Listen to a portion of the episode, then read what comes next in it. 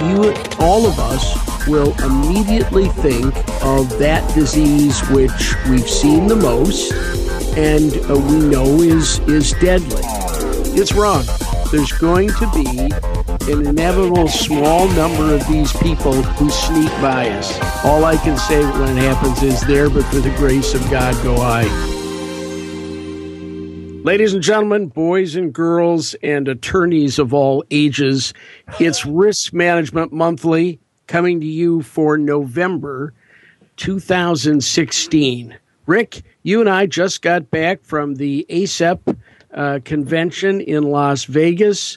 Three of my four talks had to do with medical legal stuff, and uh, I think it went pretty well, actually. How are you doing? Well, you know, I'm still recovering from the place because it was so freaking huge that I needed one of those segways to get around, you know. Uh, but but it was fun, good uh, connecting with friend, old friends and making new ones.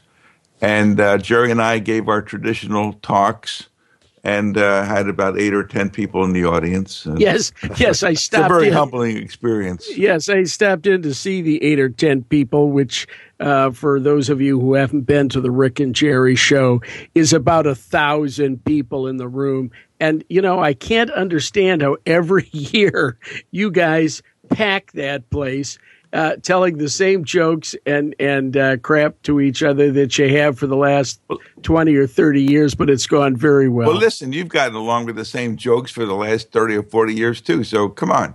Yeah, yeah, yeah. No, I believe in recycling, and you should recycle humor. It's very well, important. Hey, listen, I got to introduce our guest. Okay, uh, Dr. Chuck Pilcher is on the uh, Skype line with us. He's uh, do you uh, Chuck? Do you live in Kirkland? Yes, Kirkland, Washington. And you're with uh, Evergreen Health. That's the name of the hospital up there. You're on the uh, board of directors. You're the uh, chair of the Quality and Safety Committee. You had been the director of the emergency department there for 25 years, and um, you had been president of the medical staff. And the way we got connected, well, first of all, you, have been an EMA subscriber for, I think, uh, maybe half a century or something. Something, like something on the order of that, right? yeah, yes. But but the way we got connected now is that you publish a thing called Medical Malpractice Insights: Learning from Lawsuits, which is free, and uh, you have um, make it available. Yeah, Chuck, on- Chuck we got to talk to you about that. you know, free is not good. You know, we're not into free. But uh, Rick, continue. Hey, um, Chuck, can you tell us how to uh, get your newsletter? Is there a website or something that affects well, it? Actually, I, I started this as a hobby uh, just because I was a little upset with the fact that we weren't learning anything from the confidential settlements that were being made pre trial. And because some of the things I've been I started out writing about were a little sensitive, I didn't want to put the put it on the internet. So I've just done it as a news a mail a mailed newsletter and I'm still I've only been doing it for a couple of years, and am still trying to work out the bugs is the best way of distributing it. So right now, probably the best way to take a look at it is to go to pilchermd.com. That's actually the site that I use to send a newsletter to attorneys that I've worked with over the last 35 years. And at the top of that website, when you hit it, is a link to Medical Malpractice Insights where you can sign up to read it if you like.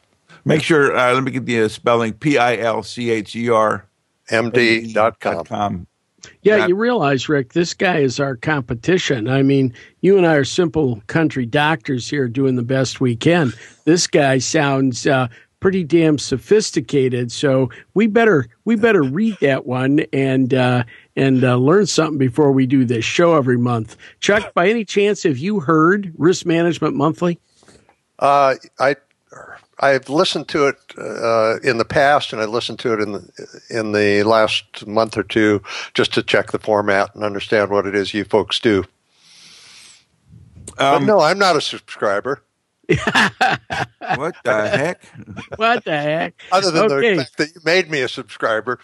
Yeah. So you've been doing cases though for a long time, 35 yes. years, both Probably. sides of the aisle. Yes, I started out as a defense witness, just helping our own hospital attorney with cases, and the big, the most, the biggest honor I ever had was when a plaintiff attorney that was deposing me called me a hostile witness. Yeah, uh, I've been that, called worse things than that, Chuck. Yeah, it, uh, it's it happens. Uh, you and I have very similar careers. I go back to 1976 with my first deposition.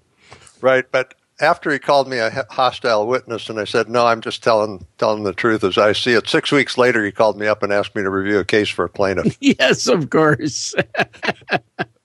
uh, he was just doing his job, as you and I have uh, come to understand it. So, listen, we want to hear some some of your wisdom here. They've they've heard Rick and I for what ten or eleven years now. We need we need some new wisdom. So, Rick, what do you think? What should he tell us?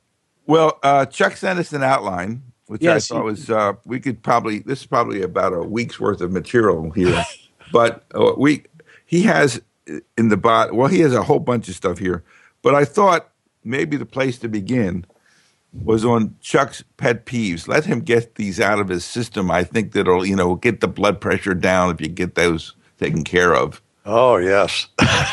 so, so, so Chuck, view this as your uh, psychotherapy uh, for the month.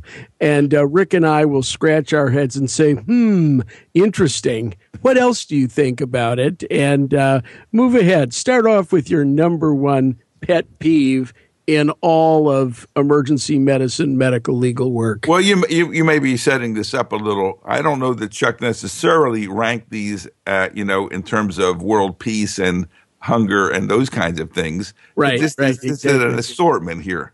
Yes. All right. Well, actually, I, I, think I do have the my number one pet peeve is chest pain patients who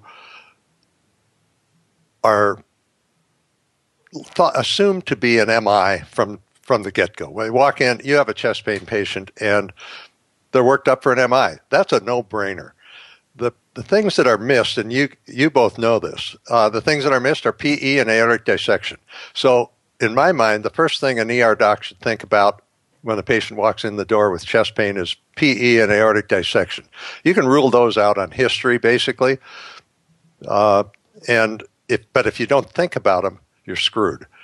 And so, it, I've seen too many cases where everyone is thinking MI and the patient's worked up for an MI and walks out two days later dies of a dissection or a PE. And it's so simple to, to diagnose if you think about it. One of the traps uh, that people get into is thinking that PEs have, you know, sinus tachycardia, S1Q3, T3. The vast majority of PEs have normal EKGs, no tachycardia, unless they're a monster PE kind of thing. And so it, it gets very misleading. So you have a, a, EKG that is not consistent with the traditional teachings regarding what the EKG would, would have. And so you, you don't even, so that doesn't help you. And then you uh, do this cardiac workup, and uh, that's going to be negative because the problem isn't, isn't a negative, isn't a cardiac problem, it's a PE problem.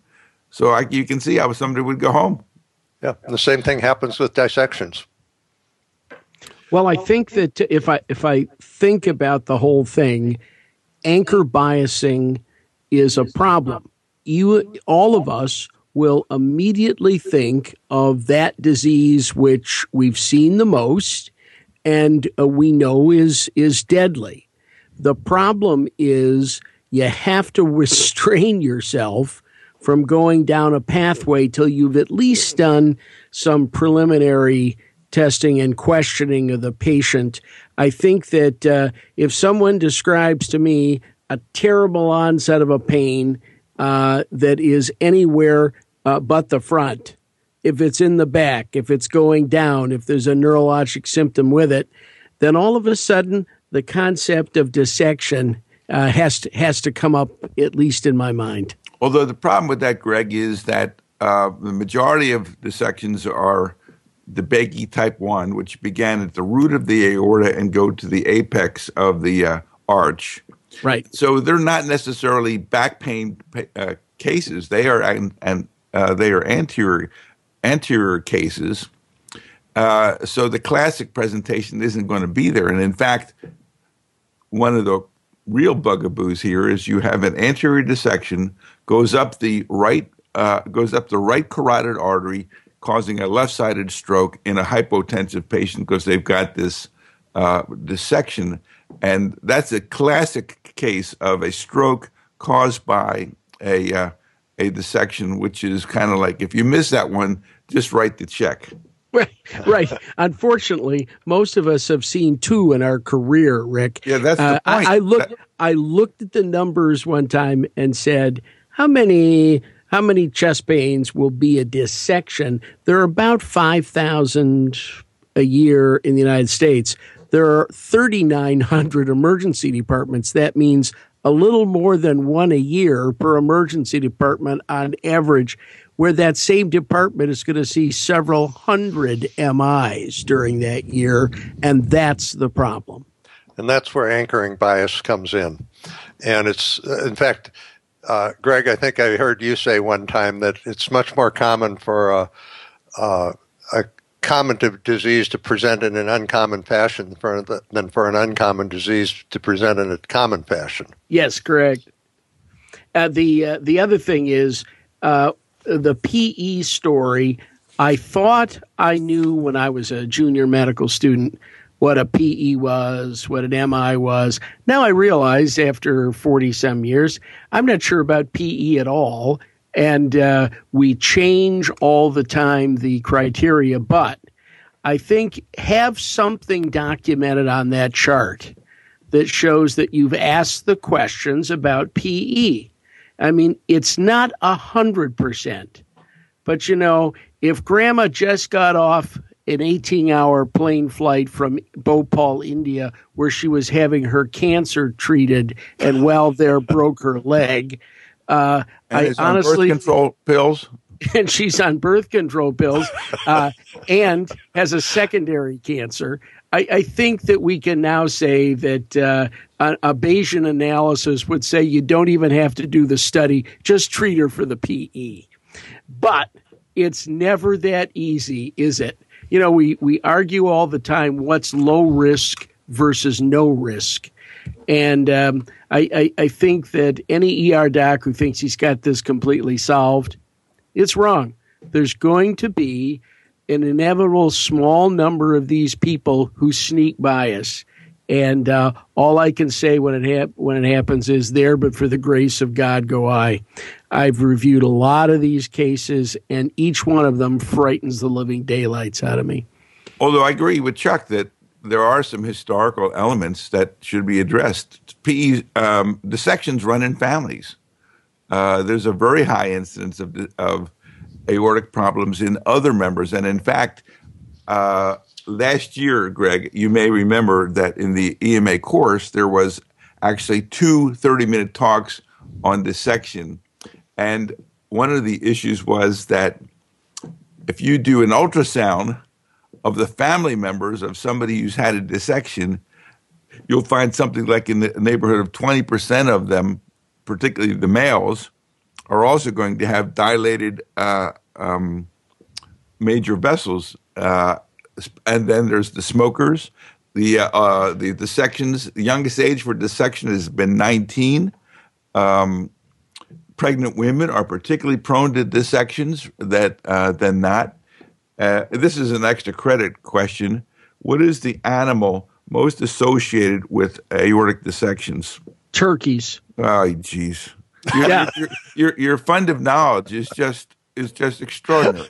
well, that's why the largest consumer of antihypertensives in the United States are not people, but uh, turkey farmers, and they actually put the stuff in the food with the turkeys because the way we've raised them, they're so big and fat and stupid that the turkey the turkeys all became hypertensive. Well, they've got to keep them alive long enough to, to kill them. get get big and butcher them. oh. Well, you know, how would you feel if you knew what the end was uh, going to be like, and it was around the uh, tenth or twentieth of November? Yeah, yeah, no, I, I understand. I'd be a little concerned myself. Yeah, and if the turkey had a th- uh, uh, an opposable thumb and finger, he could shoot himself, but uh, they they don't, and so this is the way it goes. You know, right, we're we're going to be doing this list. We're going to be doing this list for the next 11 years unless we get going. Chuck, what's number two? Okay, number two is not walking a patient. Patient comes in on a gurney, maybe even by ambulance, stays on the gurney, gets worked up on the gurney, goes home with it by transferring to a wheelchair and comes back with a cauda equina syndrome, epidural God, abscess. I think I love you. For the last 40 years giving giving neuro talks, I said, uh, hear them talk, watch them walk, look at their eyes. And the one thing that no resident ever does is walk the patient. It tests four neurologic systems. And you know, when you've actually done it, you can feel so much better. I don't know how you can get away without walking people because they're going to have to go home at some point. So you ought to ought to know whether they can walk. Well, sometimes people get a wheelchair for convenience, you know, you know, very elderly people who, you know, use walkers and those kinds of things. Yeah, it's okay.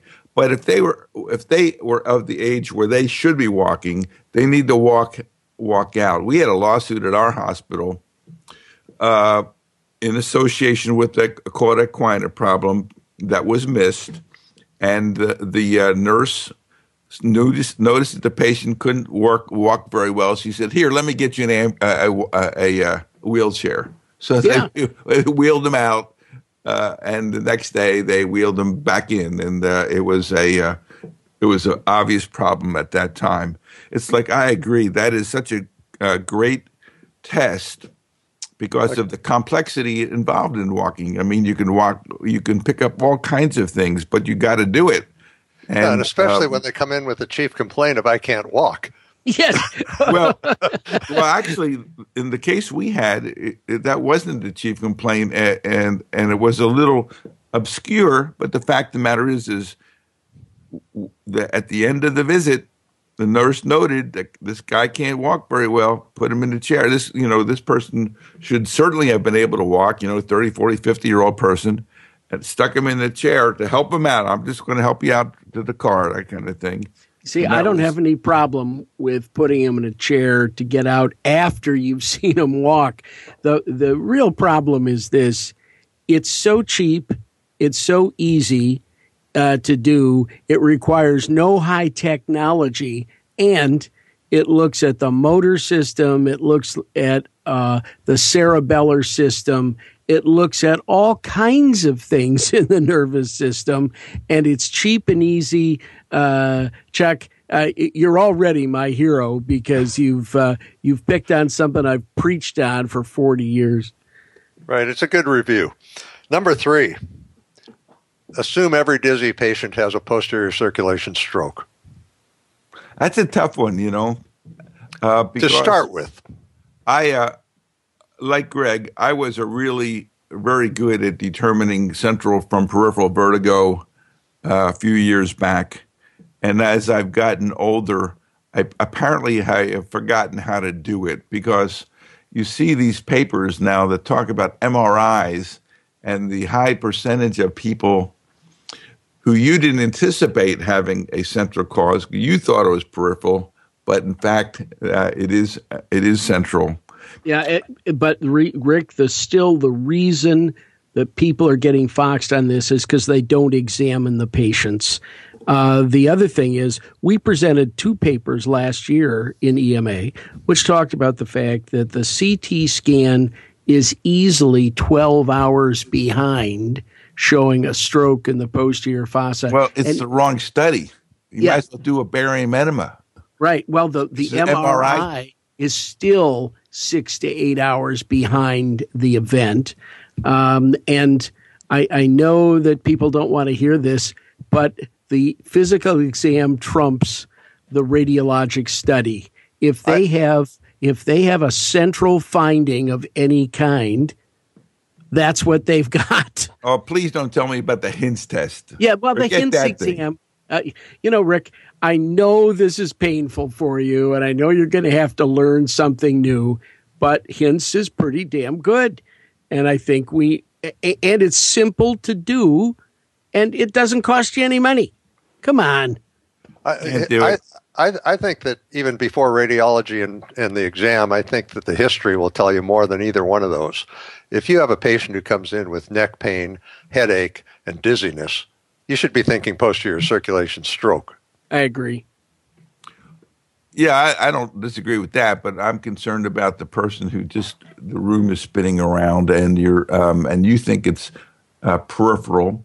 You're going to be right the vast majority of times. Actually, we just did a paper. One of the papers we did at ACEP actually looked at some huge number of patients discharged. I think this was in Canada.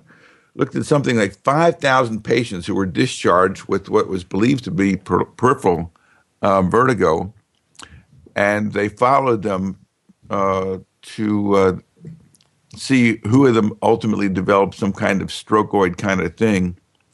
And um, the number was really very, very, very small. The it was a very reassuring paper about at least what Canadian doctors know about sending people home who are dizzy.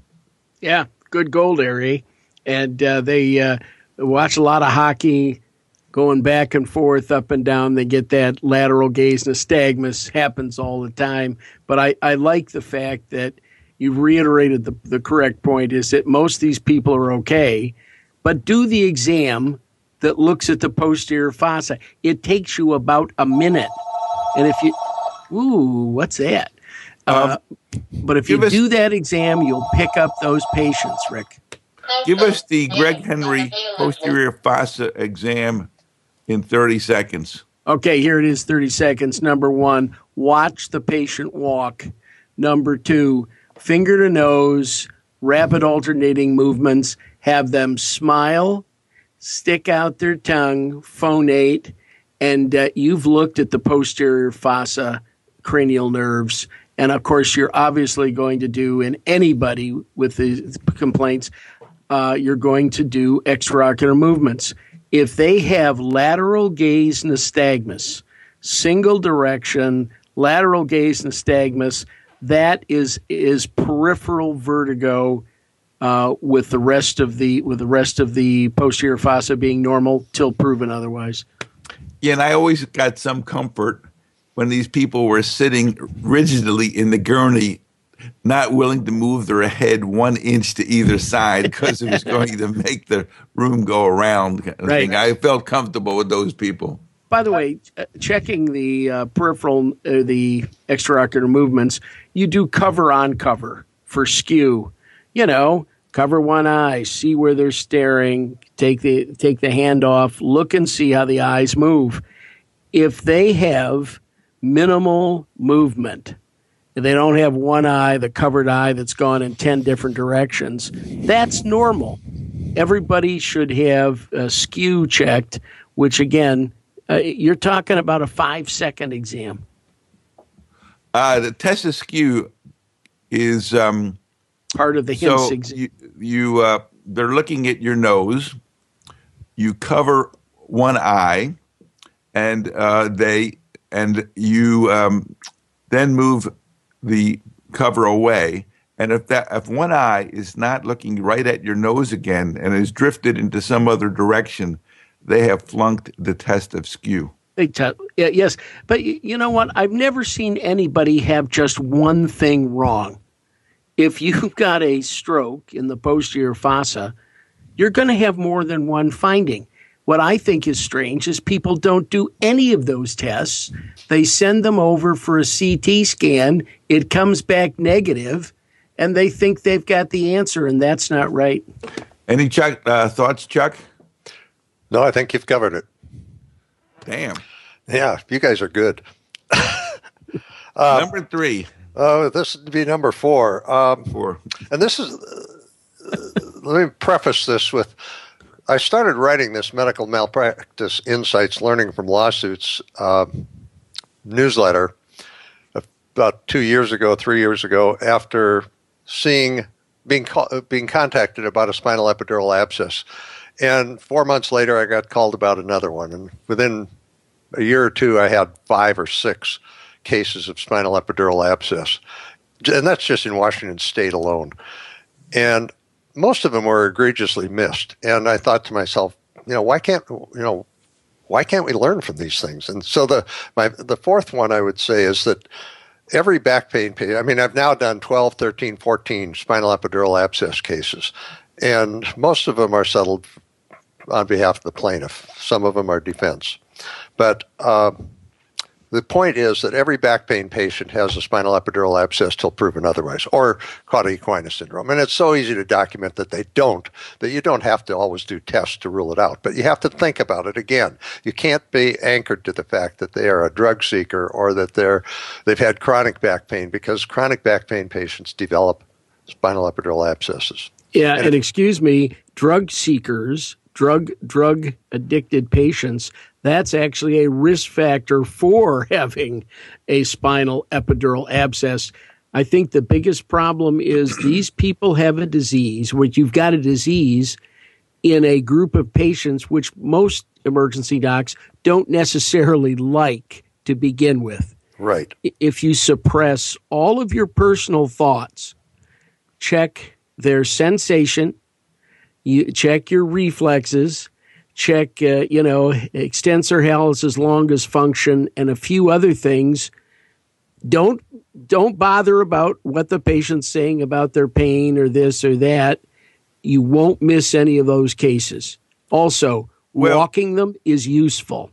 Yes. Let me take it back. Um, there, these cases can come in with back pain with, uh, without any neurologic deficits whatsoever, and just have back pain. Uh, that are they can come in without any kind of compression of anything. But the fact is that they ha- they have pain, they have an abscess which is generating that pain, and you have to look at the temperature. If the temperature is over 100.4, that's officially a fever. Fever and back pain, you've got this diagnosis until proven otherwise. The other thing is is that another clue is generally if you press hard on spinous processes, nothing hurts when you do that. And anybody who has back pain, if they, if you, but if you press hard and it hurts when you do that, that's one of the tip offs. It's not always there, but if you find it, it helps uh, go along with the with the uh, diagnosis. And the other thing too is, as you mentioned, Greg, not only do drug seekers, you know, drug users get this because they're seeding their their um, bloodstream with bacteria all the time. And for some reason, bacteria like to grow back there. Uh, but there's all of these people who have hardware in them. They've got knees and they've got hips and they've got shoulders and they've got screws here and there. All of those increase the risk of spinal epidural abscesses through seeding of the bloodstream. And so, if anything, these are going up in frequency, not down again, when I look at these, and um, I have a series over the years like Chuck does, all kinds of people have shot the wrong study. A CT scan, unless you're doing a metrizamide CT, a, a CT scan does not diagnose these people. Just forget it. You know, I've I've had people say to me on the phone, "Well, just do a CT." No, that's not the answer. If it was my kid and I was worried, I'll send him someplace else if I need to, but I want an MRI and people reading it who know what they're looking at because otherwise it's a waste of time. The other thing the literature points out is where the pain is is not necessarily where the abscess is. No. And so and so you need to kind of be generous about what you're shooting here. Uh, if oh, they have, if they have, if they have lumbar pain and you do a lumbar MRI and it's negative, that doesn't mean you're done. No. Right. I'm going to give you one other uh, Bukata pearl here about this. Uh, if you have pain in the thoracic spine on bending forward, that is a very atypical finding because the thoracic spine, when you bend forward, does not move. The things that move are the lumbar spine and the cervical spine, but the uh, thoracic spine is rigid. So that I, so there are no mechanical things of consequence happening when you flex the uh, forward. But if you have a spinal epidural abscess and that causes pain in the thoracic spine, that's another tip off that maybe that's what the problem is.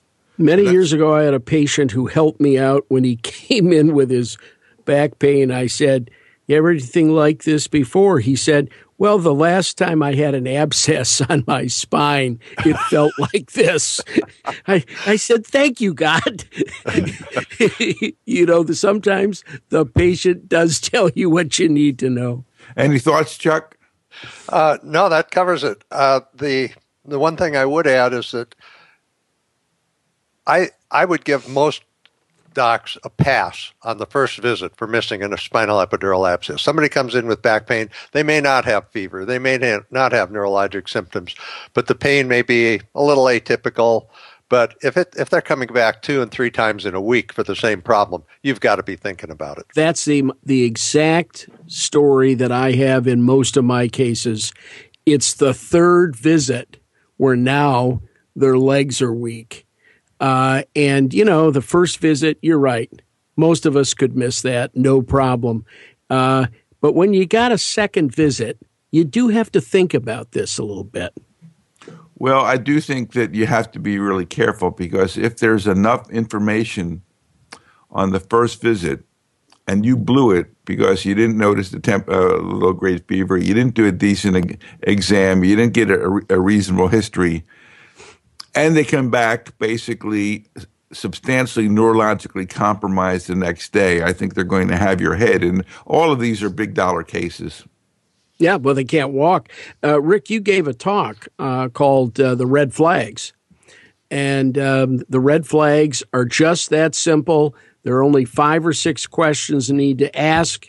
But if you don't ask those, you got problems. You know, the other thing I think that this helps kind of talk about is we need to be willing to do more uh, MRIs. Uh, the idea that, well, it's a kind of a special test, it's not available after four o'clock in the afternoon. That, the MRI basically gives, there's all of these indications that relate to emergency medicine now pregnancy in uh, appendicitis in pregnancy, uh, radio, you know, a, um, gamekeeper's thumb, a yeah. navicular fracture. That's what you need. You need an MRI for a navicular fracture rather than being a cast for two weeks, which is 1960s kind of treatment. And posterior fossa problems, the, uh, the spinal epidural abscesses, and I think there's going to be a growing, growing use of MRI. Uh, and we don't order them very often in an emergency department at all because it's like, well, that's not an ER kind of test. I think yeah. it is an ER test. All right. Want one more? Sure. Sure. Uh, yeah, unless it's really something straightforward, sh- document some form of a differential diagnosis to show that you were thinking about the patient and what the problem could be. And in the in the charting, your medical decision making is far more important than any tests you choose to do or not do. Just to show that you actually thought this through, especially in this era of template charts and electronic charting and check boxes and all that. You've got to put down something about medical decision making and differential diagnosis, except in the most simple cases. Chuck, I see in your notes here you have a um, an opinion regarding uh, template charts. They suck. yeah, that's right. I see. Yeah, well, the problem is this: I, I have all kinds of cases where somebody has pushed a button and a, a two page history and physical has printed out.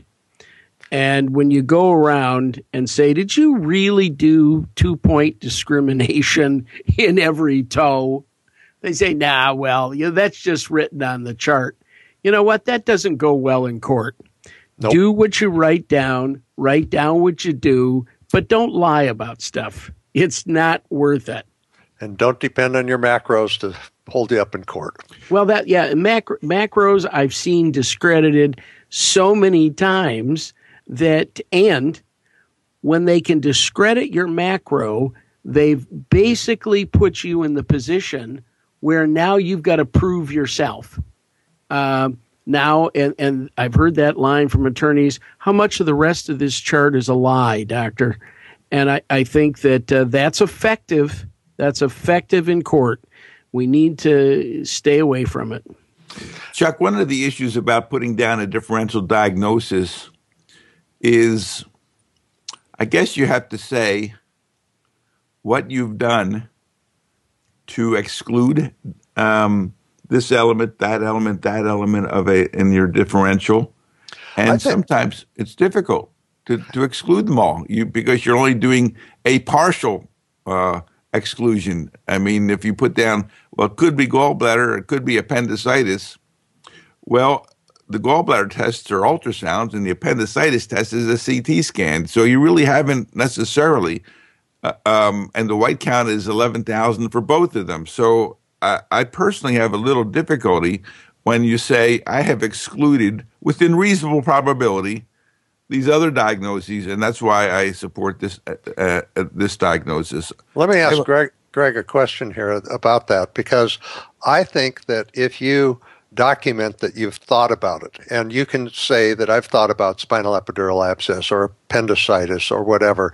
And, and for whatever reason, just on history and exam alone, that you think about it and have excluded it in your differential, I think that stands up fairly well in court. Am I correct, Greg? Yeah, I, am going to support both of you here a little bit. One of those is you know, Zachary Cope's book on the abdomen has 176 disease entities. You're not going to talk about all those, but the common disease in a 16 year old boy with right lower quadrant pain, if you don't mention that you've talked about or thought about appendicitis and told the parents, this is what we're going to do, we're going to watch, we're going to repeat the exam, that sort of thing, uh, you're sort of out of it. Yes, uh, but have you have you also put down there? Uh, have you looked at the uh, testicle on that side? Well, I do. I mean, as far as I'm concerned, a boy with with right lower quadrant pain, examining the testicles is a part of the exam. Check, you're up. Okay.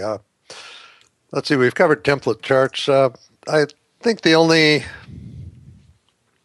you know, I, I think we're kind of past the point of TPA and stroke, but I'm sure both of you have seen far more cases of uh, failure to offer TPA and document or document why it isn't appropriate in stroke patients than you have complications of giving it.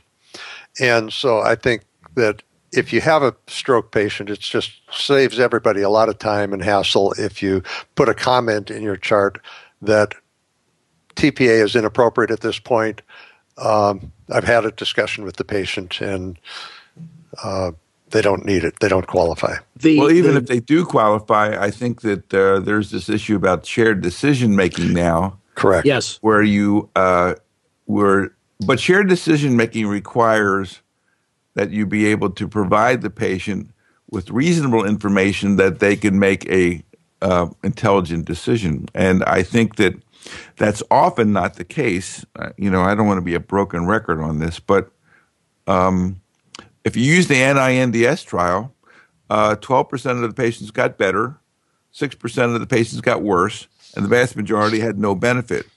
Uh, and I think that we often view this as the clot busting miracle drug when uh, um, 84% get no benefit, 6% get harmed. I think that we, we when we frame it in those numbers, people say, well, might say, okay, well, I'll take my chances then. Um, but you can't just say, well, some people get strokes and bleed uh, with it, this stuff, and some people don't, and uh, you, you, can't make a decision uh, using that kind of loose terminology. I, am getting the sense that the discussion we're having right now is um, five years old. The the real thing that's happened is nobody has shown that in the posterior fossa anything works. TPA was has never been tested that way. Nobody has shown that you can suck out a clot in the posterior fossa. But since 2014 and the papers in 2015, including the MR CLEAN trial, you got to have another discussion with the family, and that is there's some pretty decent numbers being posted. And Rick, you got to agree with this that by sucking out the clot on patients, you know, if I had one right now and and I went to an ER, and we were an hour away from a hospital that could do the sucking out of the clot. It was anterior uh, stroke. I'd ask to be transferred. I'd have it done to me. Although this is a great opportunity for what indication creep. All of those studies had very strict criteria for um, bringing patients into the study, and uh, I'm and I think what's go- what's going to happen. I think I already see it happening, is that people take the position, yes, this is a serious stroke. You don't quite meet the criteria in MR CLEAN. However, I really believe I can get this get this clot, and um, I'm familiar with a a fellow who can take a clot out of just about any vessel you can think of, and they're not going to sit there and stand by when in fact this person is substantially compromised, and they're going to and they're going to kind of say, "Well, it's not within protocol, but I really think I can help you," and well, that's what's happening. I understand mission creep, and I understand that it it goes crazy and gets all blown out of proportion. But to not talk to the family about what is available at this moment in time, I think that's the problem. Oh, I just agree. I- cases from from this month uh, that people have asked me to look at, and you know, there's no evidence there that they spoke to the family about this possibility um, which in the anterior fossa, if you can reach it through the carotid and the middle cerebral artery, why not? You know, I'd have mine done at this moment in time, and I'm a conservative. I, I, I, if I was head, if I had an arm that didn't work and couldn't talk, I'd have it sucked out.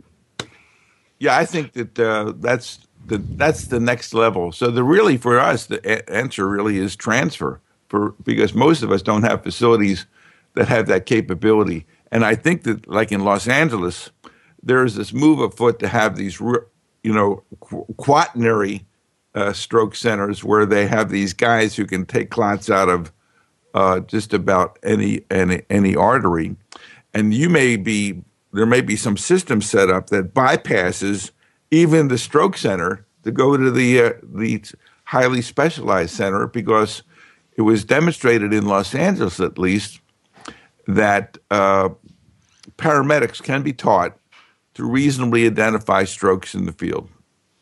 That's my my concern is, or not necessarily concern, but question, I suppose, is what what are, where are we headed with this interventional radiology that can remove clots? Are we going to end up with just a few, or what, maybe one stroke center in every major town? or what?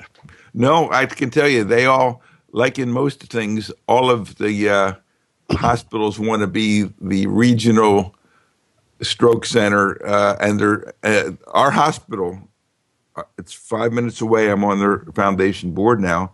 Has gotten is is just like proud as punch that they have gotten this fellow who can take out clots, and they want to be the uh, regional center for around here. And I know for a fact that there's a hospital probably five miles away, Huntington Hospital. You know that, Greg. Very well. That, they're the big deal hospital, and they have a guy too. Um, but listen, this shouldn't be a guy because if you say we've got a guy, that means he's got to have time off.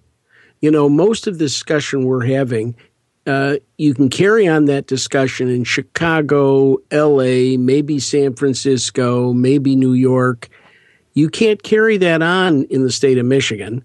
There's there's maybe seven hospitals in a in this state that can do it, and I think that uh, the emergency doc is now going to be charged with knowing where they can go. Can they get it done? You know, 24 7, 365. Those are the kinds of things you're going to need to know. Um, and by the way, uh, Michigan's a big state. Most of it has no people in it. But the bottom line is we can get you from uh, Ishpeming, Michigan to uh, to Ann Arbor uh, by air if we need to. Um, and you know, if if I had a stroke in Ishpeming, that's where I'd want to I'd want to be transferred. We are kind of just in the infancy of this um, further regionalization of uh, of stroke care. That's that's for sure. Yep. Hey, Greg, do you remember uh, the uh, the ambulance that they had in the uh, exhibit hall? Yes. they had a million dollar ambulance that had a CAT scanner in it, and it was uh, going to be used for the regional care of suspected stroke patients. Apparently, I think Cleveland, Houston, it started in Germany, where they came up with this ambulance with a CAT scanner in there, which is a basically bleed no bleed kind of. It's a TPA generation kind of um, uh, uh, uh, process, but it was like, how would you ever have a system for the city of Cleveland that would have these CT ambulances? How would you know where to send the uh, where where to send them, when to send them, how far to send them? Yeah, I I, I, I think it's technological overkill and it gets away from the basic science and what we know at this moment in time. I think it's I think it was lovely as a toy. I don't see it uh, in uh, outer Montana as the way to go with this sort of thing. Chuck, what do you got? Uh, that's probably enough pet peeves. Um, I got a few examples of each of those if, if we wanted to go over them, but uh, you're guess, you're in charge. Well, how about we chat a little bit about knee dislocations? That uh, knee a knee dislocation, whether you whether it comes in dislocated or you find out that it was dislocated and self-reduced, is a vascular emergency, not an orthopedic emergency. Yep, I think that that's kind of a, a, a given. The idea here is uh, you have a this hugely blown up knee, and uh, they all have extraordinary amount of blood associated with them around the knee joint, or uh, what was left of the knee joint. But the idea is, yeah, the, the classic teachings are that most of these go back um, into place, largely because everything's been around them has been ripped up, and that you can't can't can't miss it. You can't. This is this is not a. The X-ray will be normal. There'll be a huge effusion. Uh, you put them in a. I can't envision somebody putting somebody into a some kind of knee immobilizer and giving them crutches and sending them out. Uh, I take it you've seen cases of of malpractice associated with uh, knee dislocations. Yeah, I was just looking at this one case where a guy gets his knee he described it as I got my knee tangled up and it spontaneously reduced into a normal position. He went to see his uh, physician, or they went to the ER, and it, the knee looked normal. It may have been a little bit swollen. X rays were normal, like he said. He's diagnosed with a neck strain or a, a knee strain and sent home, I assume, in a knee immobilizer. And two days later, he comes back with persistent pain and numbness below the knee. On exam, he has no distal pulse is immediately referred to a vascular surgeon, and the MRI shows disruption of every ligament in his knee. Oh yeah, and, and clearly an exam was not done in that case, uh, but you know he ended up with an amputation. So really, it, you can't depend on what the X-ray looks like or what uh, you know. It's, it's you're going to be able to pick it up on your exam. Yeah. Let me tell you, I've just I've just done a case which uh, had to do with a um, rodeo rider who was injured, went to a hospital, and the emergency doc knew there was going to be a vascular compromise and a, um, a compression syndrome uh, developing. He sent them to the hospital, and the hospital forgot to mention to him that their vascular surgeon was off that weekend. So they're suing they're suing the emergency doc for not specifically securing where this patient was going to go because it would have been a half hour further to go to a major university hospital where they would have had a vascular fellow or somebody ready to take this guy to the operating room. Well, in the EMTALA situation, the receiving hospital has to agree that they have the capability to handle the problem. Oh, Rick, both on a doctor to doctor call. Both hospitals were sued, Rick. Don't you worry. and I, feel, I feel better about that. You feel I now now you feel better about this. But you know this kind of stuff. has nothing to do with integral calculus. This is like asking two or three questions, like uh, can you uh, can you actually take care of it? Is the guy available tonight to take this guy to the operating room? Because most of this stuff is is not genius level material, and uh, both hospitals are paying out big time on this case, and it's um, it's unfortunate. Greg, was this a case in Washington State? Because I have that case, um, or one identical to it. yeah.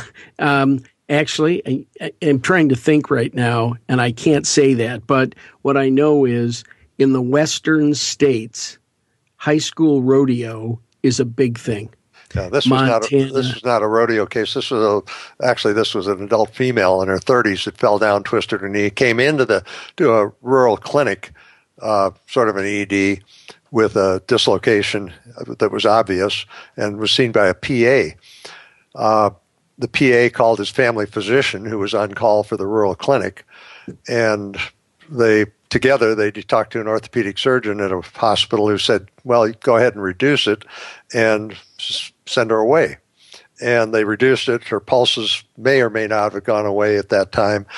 They called the referral hospital, who said, "Yeah, send her down." And I, I suspect that what they said was we have a lady here with a dislocated knee. And how many times do you really see a dislocated knee? When I hear dislocated knee, I think patellar dislocation. And I bet that's what the referral hospital refer, referral hospital was thinking. So yeah, we can take care of that, no problem. So six hours later, she eventually arrives at the referral hospital uh, they had claimed that they did have an orthopedic surgeon that was available, but when they found out it was really a dislocation, they found that their, uh, found out their vascular surgeon was not available. She ended up 12 hours later at a tertiary care hospital and lost her leg. Yep. Yeah, and, and see that's sort of the blocking and tackling that you don't have to have any particular knowledge of anything to do. Just say vascular injury probably ought to be taken care of in the next two hours or you're going to have big time trouble.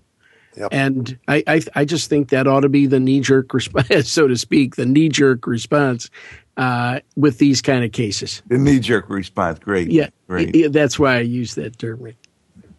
Chuck, what else do you have here? I'm looking oh, at this. Uh, did you ever cover the case of the HIPAA violation the, by the pharmacist a couple of years ago? I thought that you want this one's a little humorous. Go Interest, ahead. Okay. this one, uh, a, woman go, a woman goes to a pharmacy to fill a prescription. The female pharmacist who fills the prescription is married to a man whom the woman previously dated. The pharmacist suspects, because of the prescription, that the woman had infected her husband with an STD. So she accesses the patient's prior prescription history. This is at, uh, I'm thinking this was a, yeah, Walgreen Drugs. Uh, she then tells her husband after she goes home from work what she found, and uh, the husband then texts his ex girlfriend, who was the pharmacist's patient. And the patient then learns that the pharmacist had told her ex boyfriend, now the pharmacist's husband, uh, that about her medical history, and a HIPAA violation was filed. And uh, that one was actually worth 1.8 million dollars against the pharmacist and the and Walgreens. Yeah, wow. and you know what? I've seen very similar stories where people have looked up records in a in a uh, in a hospital, you know, from this boyfriend or that girlfriend. Just understand, don't go looking. There's a record of it now. Everything's recorded on the computer. Um, and if it, it, this is on a need to know basis, if you don't have a medical need to know something, don't look it up. And please don't talk to anybody else about it. I was involved in a um, panel in Southern California where we were going through hospital HIPAA violations. All of them are funny stories and they're all a disaster. And by the way, the feds have no sense of humor about you releasing information on a sort of a serendipitous basis. Um, the word is you don't talk to your wife, you don't talk to your kids, You talk to other healthcare professionals as needed, and that's it. Yep. Chuck, was that a uh, HIPAA violation, which then became a um, civil suit? Yes, it uh, because it, HIPAA is not going to charge you twenty five uh, one point six million dollars. Yeah, no, they, it was a civil suit that uh, involved uh, not only the HIPAA violation but the emotional distress caused by oh, the, by the violation of HIPAA, and the, the, the the defense had no defense. I mean, the metadata obviously, as you say, Greg. Uh, confirmed that the pharmacist had done this, and the pharmacist admitted it. And the pharmacy's defense was you operated outside of your scope of practice, and you know, like well, says, don't do don't do that sort of stuff. Yeah, yeah. Well, of course not. I, I one of the hospitals represented in the discussion I was in in it was in uh, Santa Monica. Um, it was uh, was Cedars, and Cedars, of course, is Hospital of the Stars and they have people from TMZ and this and that and another thing who are trying to get information. Uh, bottom line, you call up a patient's record and you can't defend why you're doing it from a medical standpoint, it's automatic dismissal. Yep. And that's it. They have to do that because it became it became a circus, and uh, people could double their income that year by re- releasing something to one of the um, one of the um, uh, shows that does this kind of work. Uh, do we have time for a, a, letter, Rick? Yes, we do. Okay. Um, this is from Jeff Anderson, and um, Jeff said we could use his name. Uh, and Chuck, we want your opinion on this too. Um, he says, I have a question. I occasionally work in a small rural hospital that has only two general surgeons and one full time orthopedic surgeon. All three of them try to support the hospital. However, they are not on call 24 7, 365. Because of their desire to take call, they have told us it's okay even when they're not on call. They have clearly listed days when there's nobody filling the call list. We can call them, and if they're there, they'll come in. I thought that was really good of them. Um, he thought that this was a sort of variation in the EMTALA rules. Uh, what do we think about that? And um, I'll let you guys jump in first, and, and then I'll straighten everybody out. Go ahead, Chuck. What do you think? Uh, what I'm thinking of is that this reminds me of a case that I reviewed involving uh, a uh, cardiothoracic surgical event where the hospital actually had two cardiac surgeons both of them were tied up at the time. And so, what was the hospital supposed to do? They couldn't get this patient who needed emergency surgery into the OR. Um, but Chuck, let, let's straighten this out before we go further. When you said they were tied up, you mean the, they were the, otherwise occupied. They were not into some crazy psychosexual thing. Is that right? No, that's correct. Yeah. They were in Thank the OR doing good work. Thank you. and uh, and so the question is, you know, when when even if, even if you have two or three orthopedic surgeons on call, one of them can be out of town, one of them can be unavailable, and the third one may be on call but busy in the OR. And if you have a an emergency, you may not you may not be able to get the service you need. So I, I'm not sure I can really answer your question, Greg, because there's a lot of different ramifications to it, and I think we just need to do the best we can and do always do the right thing for the patient. Yeah, EMTALA does not require that the on call surgeons or specialists be immediately available. Uh, they they can be doing surgery, and the surgery that they can be doing could be long, drawn out surgery. Um, so there are these kind of, in essence, loopholes in EMTALA. Um, I think that the system that was described in the letter is a perfectly reasonable system.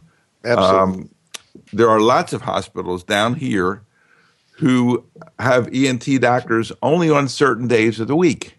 Yep. But the but they're good-hearted and they say, "Listen, I'm not on call, but give me a call and if I can help you, I will." They're not on the call schedule. They're not obligated to come in. They come in to do you a favor. So the guy says, "To tell you the truth, I really can't come in. So follow what the protocol that you would have if I wasn't on call." Right. We've know, had that same problem with ophthalmology. Uh, the ophthalmologist was kind of dropping off the call schedule, and there was always one that said, "Call me if I'm available. I'll help you out." And I mean, that's in a suburban hospital yeah. similar to LA. Mm-hmm. Well, I think that uh, you guys are very smart. Um, I think that uh, Jeff, here's the message. Yeah, your people are going above and beyond the call of duty here. Um, we're, we're proud of them. Keep them coming. Here's the one thing you can't do: is at your hospital if you get a call from another hospital, don't receive a transfer in. You probably don't because you're a small hospital, but you'd never uh, receive a transfer unless you knew you had those people on call to, uh, to take care of the problem. That would that would be an EMTALA mistake if you're doing that. But if these guys are willing to come in, um, and and because otherwise you're going to have to transfer the patient out anyway. I mean, God love them. I uh, I think it's good that they support the hospital, and uh, I would keep that going if I could. And that's not a unique uh, situation whatsoever. I, I think lots and lots and lots of hospitals have that, and we also had it for uh, ophthalmology, just as uh, you talked about, Chuck. Yeah. By the way, we tend to, as we speak, the three of us, have sort of a suburban or big urban mentality. You know, most of America has nobody in it.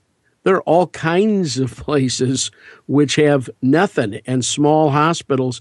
One of my friends who's in Iowa, in fact, he's chair at the University of Iowa, points out half the emergency departments in Iowa are staffed by PAs and they're small volume and they have to transfer a lot of stuff. And so I think that uh, that that that all of these transfer questions really do depend on what kind of situation you live in. We've got about 15 minutes left left, guys. So if you have anything further you'd like to discuss, how um, about how about we? Uh, I, one one interesting topic is this one on uh, discharging a patient who refuses to sign a no harm contract. And what's he, that?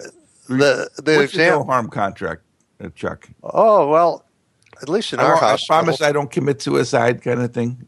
Yeah, right. It's uh, I promise to call somebody if I feel like I'm going to kill myself. I won't harm myself without contacting someone, and I'm not sure the value of those at all. But uh, this one hospital in the Midwest, uh, patient came was brought to the ED for clearance prior to jail after being arrested after a, a police chase, and when he when the police were arresting him, he grabbed a knife and started cutting his wrists. and and yet when he got to the hospital and it was a fairly brief exam, he had to put some steri strips on his wrist and and sent him off to jail. But uh, the social worker had talked to him briefly and wanted him to sign a no harm contract before he went to jail. He refused. Would you discharge that patient to the police and go to let him go to jail? What's your alternative? A little more a little more thorough intervention on his psychiatric status. You know, um, we'd all like to think that we have these services available, and the answer is we don't. Psych in America is in crisis. Uh, we have them sitting around emergency departments. If this guy is under, and, and the other thing that'll make you unpopular is if this guy is in police custody and you say, no, we have to keep them there um, it better be for something specific and it better be for something we can take care of in a short period of time because the police have now tied up two police officers who are going to have change of shift and everything else. Um, it's not a simple question. Those you uh, those you keep and those you don't. And I, uh, you know, it's always easy as the uh, Monday morning quarterback to say what we have done. I think these are tough situations. Well, you know, getting more specifically to this idea of refusing to sign a no harm uh, contract, that kind of uh, is uh, a little alarming. Uh, and it's like, I'm telling you, I'm not signing that thing. Uh, it would suggest to me that um, sending that person to jail might be viewed as uh, dangerous. This person's already told you. Now, yes, that what he did before with the uh, with the uh, cuts to the wrist, which were were nominal, um, you know, I, I still think that there, this if if anything happens, they're going to be able to say the guy the guy told you he's not going to sign it. So he I did kill himself in jail, hung himself in jail two days later. Damn, right on. my conclusion was he can't go. Well, perhaps for the first time in his life, um, he was well hung. But uh, this is uh, this is one of those situations which is very difficult to predict. I mean, I, I've had a bunch of those. You can tell the police when you're taking them out, put them on watch precautions, that sort of thing. But, uh, you know, eventually, psych does come. They look at the patient, um, they come up with some sort of program, and it's it's the it's the very unusual community that has both a psych unit in a in a jail situation that can handle these sorts of things. Wouldn't you agree, Chuck? I mean, it's it's hard to know what to do. Yeah. In this particular incident, the patient was trying to bargain his way out of going to jail. Of course. And, and he right. he said, I, I would I'll only sign the no harm contract if you don't send me to jail. Yes. And, uh, and it, you know, it didn't work. They ended up uh, the, the the plaintiff was saying that a a jail is for incarceration, not suicide prevention. That was the plaintiff's argument. I think yes. it's I think it's right on. I think that um, this would have been very inconvenient to hold that person in the ER, but he's already basically playing the game. I'm not signing. If I'm not signing, then what are the implications of that? I think you have to. I think that you need to get a psychiatrist to see him, and you can't do it. You can't take that on by yourself. Yeah, uh, getting a psychiatrist actually come in. I haven't worked in a place where a psychiatrist comes in in years. I mean, or, the or, or some suicide assessment team.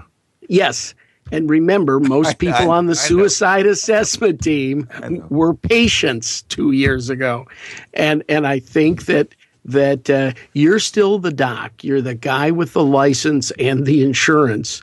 Uh, if you don't agree with that assessment team, then you have to step in and do something. Yeah, that's a really important point, Greg.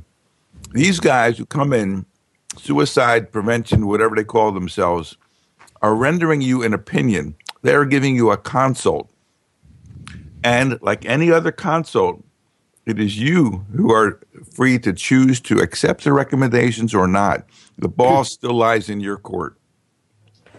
The other part of this case I think that we need to bring up is that uh, it's not the no harm contract. Their signature on the form is not what's going to protect you, but your documentation of the conversation you had in preparation and uh, accomplishing that signature on the no harm contract. Although Chuck, it's interesting, the case, that, the case that as you presented it, uh, Chuck, sounds for all the world like this guy didn't want to go to jail, slashed his wrist as an attempt to avoid jail.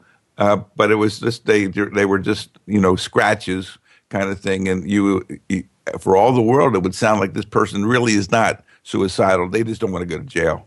Correct. Yeah, he has he has a terminal sociopathy, and um, and I think we see these folks, you know, five times a night in the department, and um, again, the retrospectoscope is always good, but it's it's tough to know what to do sometimes. I, I think each one of us has had a case that's gone back to jail that's had to come back in alive or dead, and we think, by God, should have we should we have done this or that? But uh, you're limited in your resources in most hospitals, uh, and I think the worst area, if I had to pick an area that's bad across the board in America, when I look at hospitals, it's psych. Chuck, one of the things that you had down on your list was, and I think it would. We we don't have a lot of time left, but I we have a couple minutes. I think we're we can talk about. You say don't disregard abnormalities reported by the EKG computer without documentation. Yeah, uh, that, I had that that case. This was just one where uh, the EKG, the computer reports an abnormality. I don't even remember what it was, but uh, the physician just said this uh, di- says the EKG is normal. Um, when that happens, you have to be a little more thorough than that in documenting why you disagree with the computer. Uh, you know, I basically just say you aren't always smarter than the computer. We'd like to think we are sometimes. Um, any thoughts on that, Greg? Yeah, I've seen a lot of these where it will say non-specific STT wave changes, yep. mm-hmm. and I had a guy who was on the stand, and the plaintiff said, um, "You thought the EKG was normal?" He said, "Yes." He said, "Read what it says on this. What what the machine read it as." He says, "That doesn't say normal, does it, doctor?" That says non-specific STT wave changes. Don't you see those sometimes in MI, early MIs, doctor? And he said, "Well, you can." He said, "That's a, that that's all I need to know, doctor. You thought it was normal. The machine called it correctly." Yep. Well, yep. you know, I think this uh, brings up the point that non-specific ST changes are not normal. Exactly. They don't, they don't necessarily reflect any kind of major pathology, but they are not a normal EKG. Now, that doesn't mean your heart's not uh, uh, abnormal, but the EKG is abnormal, and um, you have to you have to acknowledge it because you're exactly right. If the machine thought it was normal, it would have said normal. Otherwise, it said something else. Well, that something else must be abnormal. There's either abnormal or normal. That's it. All right, guys. We uh, do you want to do a little wine, Greg? I need to. You want to do, do some from, actually from Kirkland? They got any wine up there? no, no, I don't have any Kirkland. But I, I, two two sessions ago, I commented the fact that Kirkland is buying its wine from some of the best vintners going. Well, you know, I was going to tell you everything I have on right now. You're watching me on Skype. Everything, including my underwear, are from Kirkland. Yeah, Rick. Rick, it's a visual I don't want to deal with. Okay, we, I am. I am. I am fully dressed in a Costco outfit. Good. Um, well, I'm going to give you two wines uh, which I had while in Las Vegas. One of them is Robert Biale Vineyards, um, uh, 2014. They do a pure Zinfandel uh, and as everyone knows who listens to this show, Zinfandel is the principal blending grape of California. If you buy a Cabernet, most Cabernets, it'll be 55% Cabernet, and the rest of it will be Zinfandel. Um, Zinfandel is my was one of my favorite grapes. It's terrific.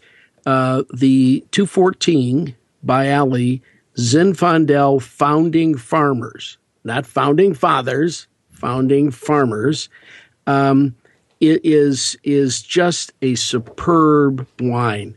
Everybody who's tasted this said it's from Napa, and it's thirty two bucks a bottle. It can't be, and uh, and and this is Henry's pick of the month. Um, it was one of the best, one of the best, and I like Zinfandels because they're heavy. You take these with uh, spaghetti or meat or something like that. This is a real wine. You know, buy it uh, it's good. The other one that I got a chance to taste because somebody with more money than God is was uh, buying wine, and that was a Cabernet Sauvignon Napa Valley, and it's uh, Rosemary Cakebread vintage, uh, vineyards, and this was great. It's a Napa Valley, um, 2001, and uh, you won't believe this.